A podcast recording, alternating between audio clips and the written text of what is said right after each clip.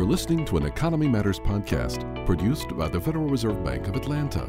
The Federal Open Market Committee concluded a two-day meeting the pace earlier of job today. growth has been strong. Downside risks to the outlook for the A number economy. of Fed officials. shadow banking system is large. We've come a long way since the darkest day of the financial crisis. Hello, and welcome back to another episode of the Economy Matters podcast. I'm Tom Heintjes, managing editor of the Atlanta Fed's Economy Matters magazine. And today we're talking about real estate in the Southeast with Jessica Dill, an economic policy analyst in the Atlanta Fed's research department, and Carl Hudson, director of the Atlanta Fed Center for Real Estate Analytics. Thanks for making time to talk with us today. Thanks for having us, Tom. Thanks, Tom. Carl and Jessica, discussing real estate is a challenge because it's made up of a number of smaller areas of activity. So I wanted to start out by asking you about commercial real estate, or as we call it, CRE. There's been talk of another bubble forming in CRE, but are there really strong parallels to the symptoms we saw around 2004, 5, and 6? It's really difficult to call a bubble, which by definition is when the price of an asset deviates from its fundamental value. And that's because it's not possible to observe a fundamental value. So while the answer is, isn't completely clear, we have some evidence that we'll discuss today um, on both sides of this debate. I'll go ahead and take some of the evidence that suggests there might be a bubble. So, on the one hand, there has been a steady increase in CRE prices for many property types, specifically values associated with apartments and central business district office properties. They have surpassed their 2007 peaks um, by 4.4% and 48.4%, respectively. Also, there has been considerable cap rate compression across property types, particularly in the six major markets. And those markets are Boston, Chicago, Los Angeles, New York, San Francisco, and Washington, D.C. A lot of people also point to a record amount of foreign capital that's been attracted um, in 2015 to commercial real estate. Through the third quarter of 2015, $72 billion was attracted across the various property types. To put this in perspective, the prior record was 51 billion in 2007. And according to contacts that we talked to, the inflow of foreign capital is likely to continue increasing, especially given recent regulatory changes and global uncertainty that will likely result in the flight of capital. There has also been some evidence to suggest that leverage is increasing in commercial mortgages. When this happens, you know, a lot of people start getting a little concerned. You mentioned uh, high leverage. What would be an example of, of high leverage? Well, leverage refers to the amount you're borrowing r- relative to the value of the asset that's being pledged as collateral. So think of it with a house, there's usually the lingo is LTV, that is the loan to value. How much is the loan relative to the value of the house? So higher degrees of leverage mean you're borrowing money, you're using other people's money to fund your investment. Right. So that's one thing that bank examiners are concerned about because the adage goes the worst loans are made in the best of times. Right. So right now we're seeing the economy growing at an okay rate. Problem loans are at a low level. So times are actually pretty good. And so this is probably the time where examiners are hoping that banks are being vigilant in their underwriting practices. That's great information, but if that's on the one hand, uh, there must be something on the other hand, right? One thing that uh, makes me not as concerned as all those points Jessica mentioned is the fact that there hasn't been as much construction activity. That is, that we're not seeing a big pipeline of new office properties, retail properties, warehouse properties that we saw in the early 2000s. One thing that really exacerbates the price increases is if we see builders and developers react to these higher prices and start to build new product. Typically, what happens because supplying new product takes a lot longer than demanding it. I can decide I want a business and go try to sign a lease and get more office space. But a builder, it's going to take time to go through the construction process. Right. So if you look at the data, and I don't have the specific numbers with me, we have far less square feet of office and retail product underway compared to 2000. And not only is it the stuff that's underway is lower, but the pipeline, that is the number of square feet that are under various stages of planning, is a lot lower. So, one thing that might really save us is the fact that it's going to take time for new supply to come on the market and react to these higher prices that Jessica cited. Right. So, to your mind, these factors you just mentioned sort of tamp down talk of a bubble? Yes. And that one thing to add, uh, since this was going to focus some on the Southeast, these trends that I was talking about are national. But if you dig down and look at Atlanta, it's very low. For example, the amount of retail starts over the past year are about 10% of what they were at the peak before the bubble. If you look at office, it's maybe 50% of what was underway at the peak of the pre recession. So, the Southeast, especially, we're not seeing this wave of new construction. As uh, Jessica pointed out, if we break it down and look at the six markets New York, San Francisco, Chicago, and the others though that's where most of the action is. And to me, part of that is that's where foreign capital's been attracted because they've heard of those towns. If we were to name, you know, towns in China, what do you name besides Shanghai and Beijing? Can you name number eight city in China? Right. I can't. So maybe I wouldn't be as tempted to invest there as just like they might not want to invest in cities they're not really familiar with. Well, we used to hear a lot about frothy markets, and we don't hear so much about frothy markets on a national basis right now, do we? Well, on a national basis, again, the, some of these prices have gone up. And again, I would want to break down what's happening in the major markets and what's going in the uh, the secondary markets. Now, one other point, she mentioned how the cap rates have fallen. Well, one important difference I see is in the early 2000s, the cap rates went down much m- more quickly than did 10 year Treasury rates. So if you look at the spread between an average or cap rate and the 10 year rate, those got mighty narrow Implying now, what? Indicating it, well, what? it means there's not much pl- uh, pricing for risk. That the risk premium you you want above a 10-year Treasury isn't very much. Right. Now, cap rates are lower. There's no doubt, but the spread between the cap rate and the 10-year bond is still pretty wide. It's wider than it was, well, about the same as it was in 2003 prior to the buildup of the last bubble. And that was obviously well over 10 years ago. That was well over 10 years ago. So it does appear that if cap rates have fallen, it's really more likely due to a decrease in the overall level of interest rates versus this lack of pricing for risk. Right. Um, I noticed that in your remarks you didn't mention the apartment sector, and I wanted to get you to touch on, on apartments in terms of uh, its relation to CRE. Thanks for prompting us on that, Tom. We actually left out apartments intentionally, and and that's because it's it's a bit tricky. Apartments, depending on who you talk to, are considered both commercial real estate and residential real estate. So when you asked us to speak about commercial, we left it out. They're considered commercial real estate because they're income producing, but they're considered residential real estate because it, it houses people. And so that's one reason we skipped over it. Another reason is when you look at trends in apartments, they don't behave the same way as other commercial real estate properties or really in the same way as, as other homes. And so, um, so we left that out intentionally. Right. Well, uh, some metro areas have seen a fair number of apartment units added, uh, not only in the southeast, but across the, the U.S. Are there concerns about overbuilding in the multifamily sector, and, and how does that fit into the larger real estate picture? Well, when you consider overbuilding, we would look at starts, but we'd also want to look at household formation. Now, after the recession, if you went to any gathering where they're discussing housing, uh, there was always the joke about having kids living in the basement. The boomerang generation. The boomerang generation. So if that wasn't in fact the case, but it had to be, you see on TV commercials the kid living at home. Right. That's taking away demand for housing units, be they a rental or a, a single family house, a multifamily, single family, rent own.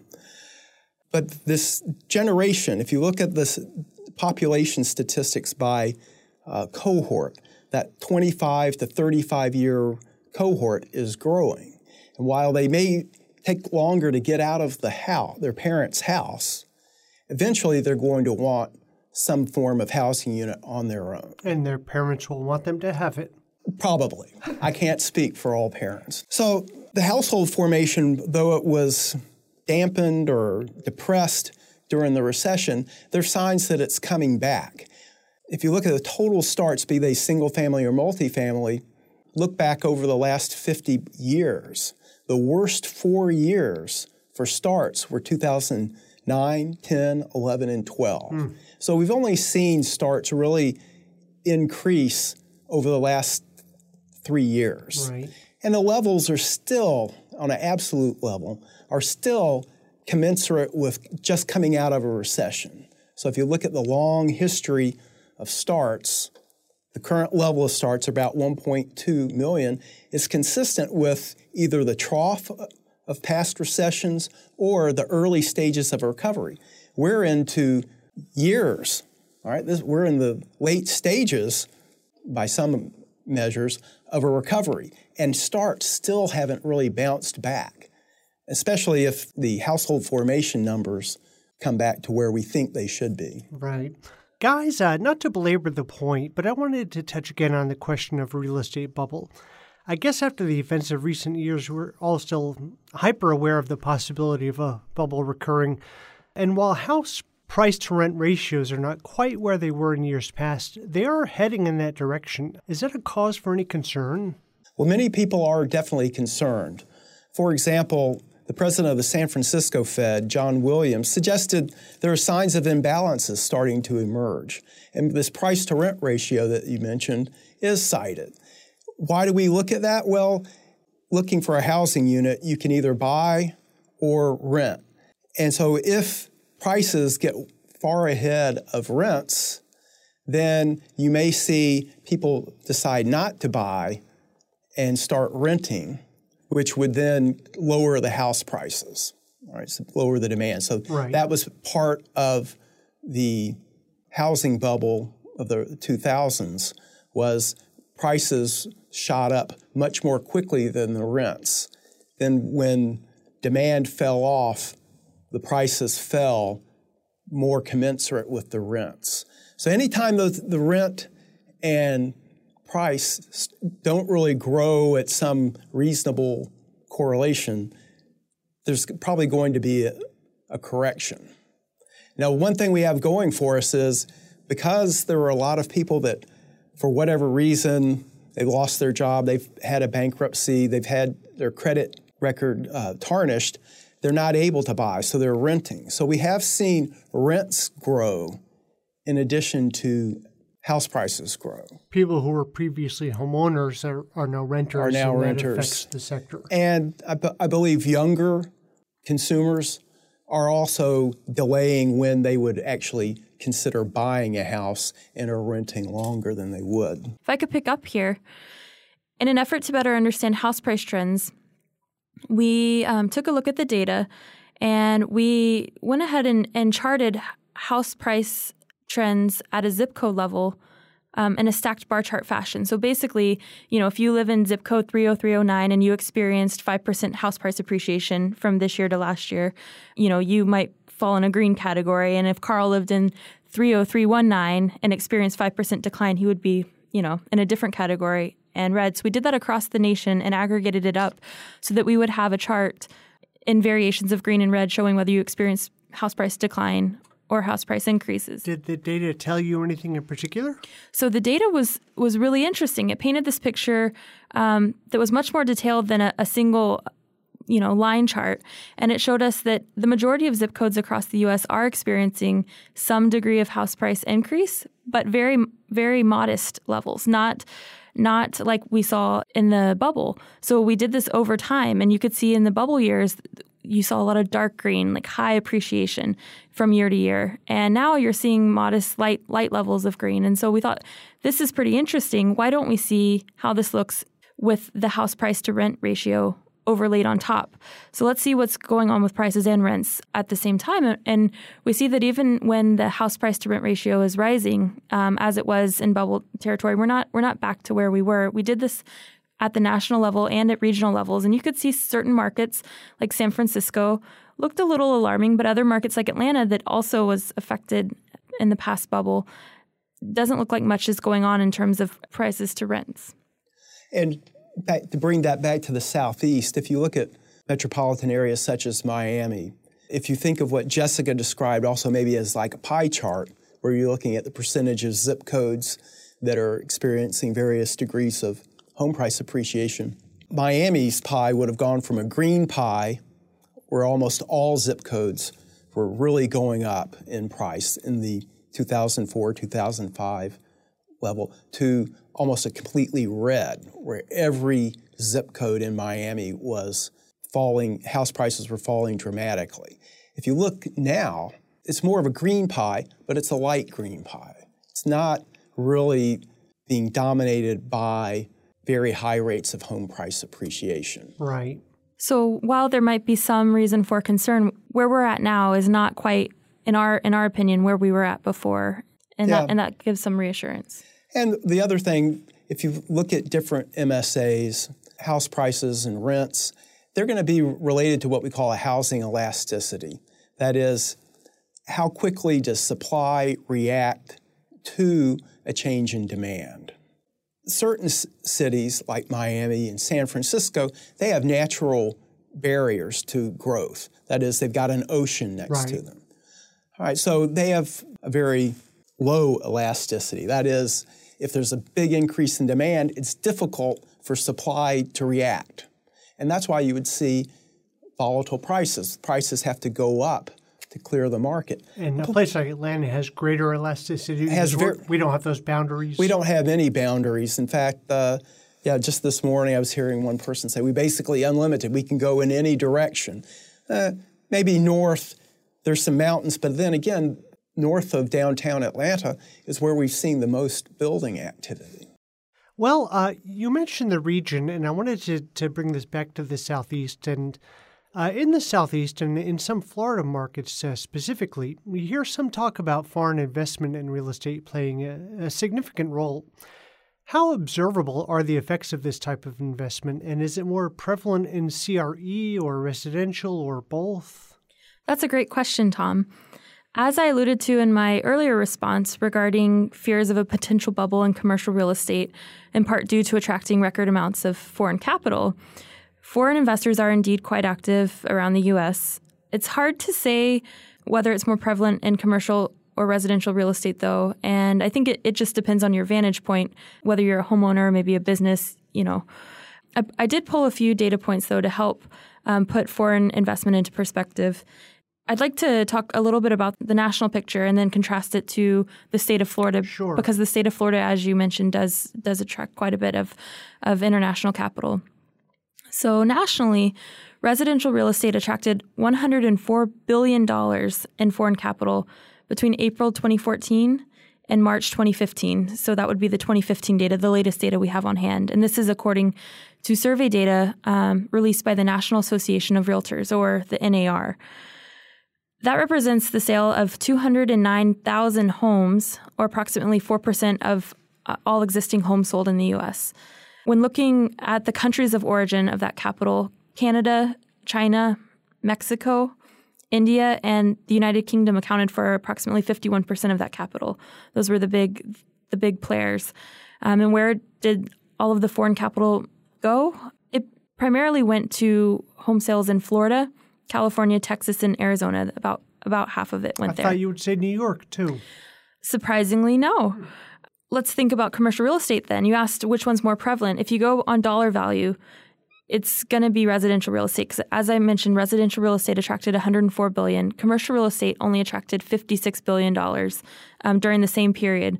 And the commercial real estate data comes from a, a firm called Real Capital Analytics.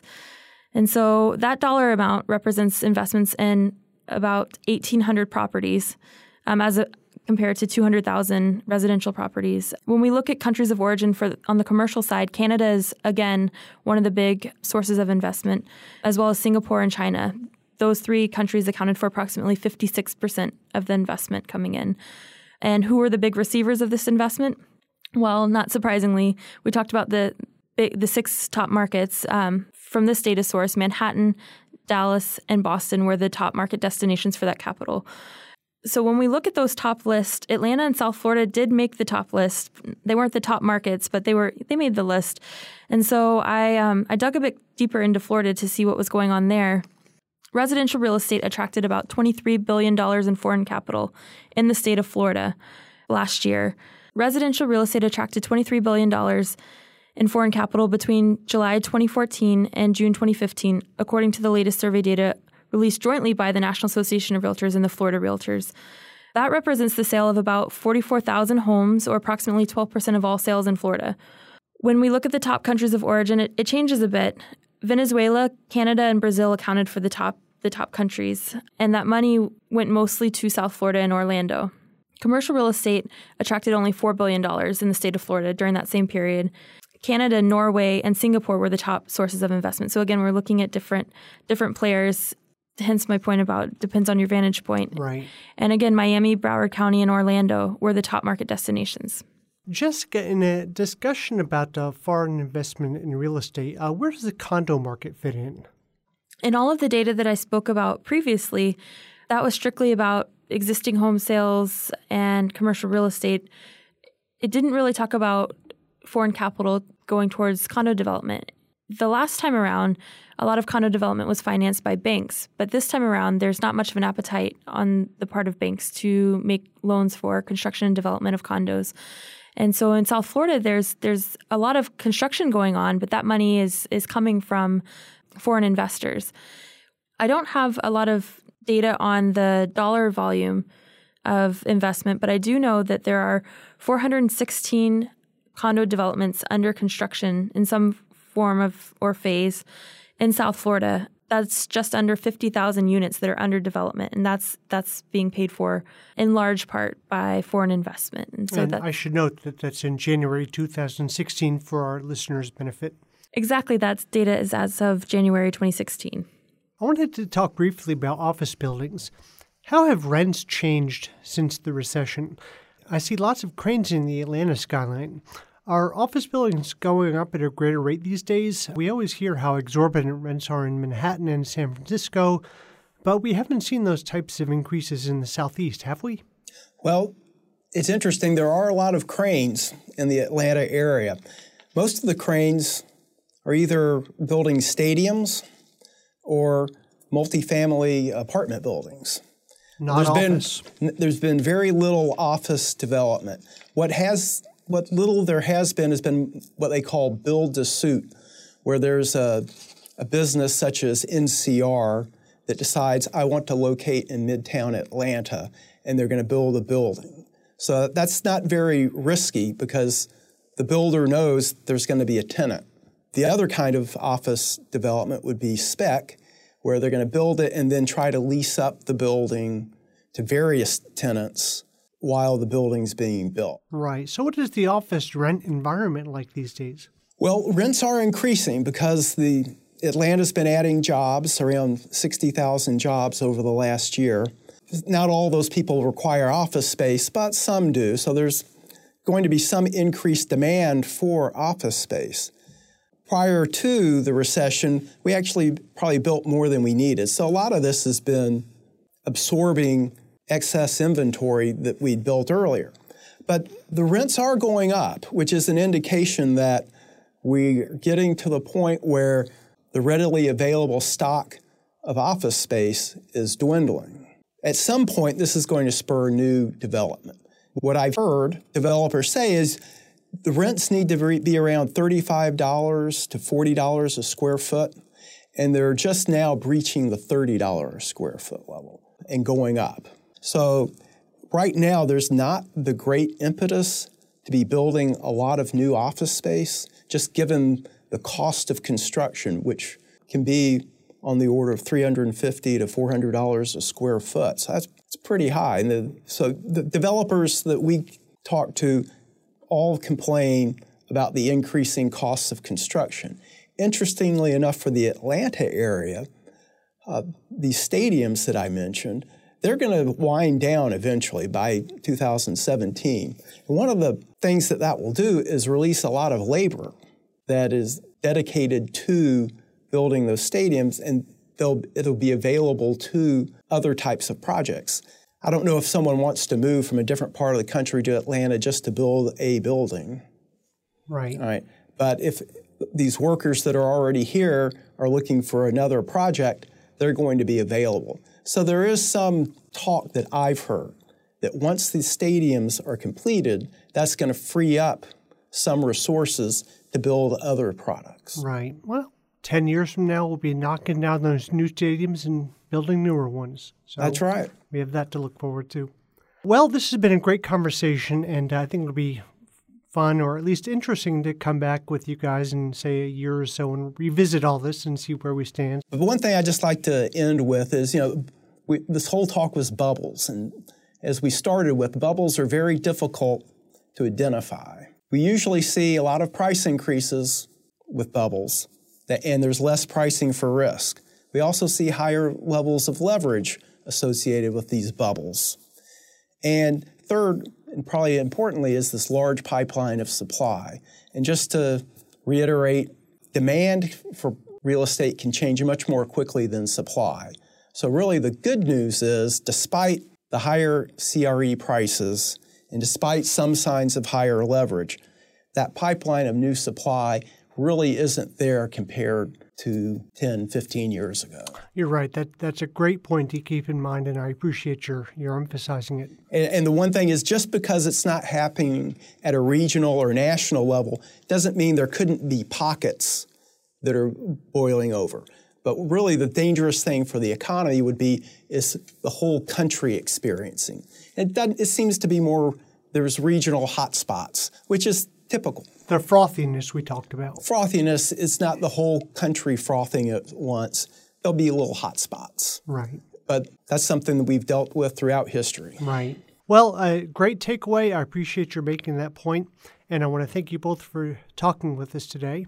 Thanks, Tom. Thanks, Tom. Again, I'm Tom Heintjes, managing editor of the Atlanta Fed's Economy Matters magazine and thanks for spending some time with us today. I encourage you to visit Economy Matters at frbatlanta.org slash economy matters and read the many interesting features we have for you there, including the Center for Real Estate Analytics webpage, which has lots of interesting information about regional real estate. Let's get together again next month, and thanks for listening. This has been a production of the Federal Reserve Bank of Atlanta. For more podcasts on this topic and others, please visit the Atlanta Fed's website at frbatlanta.org.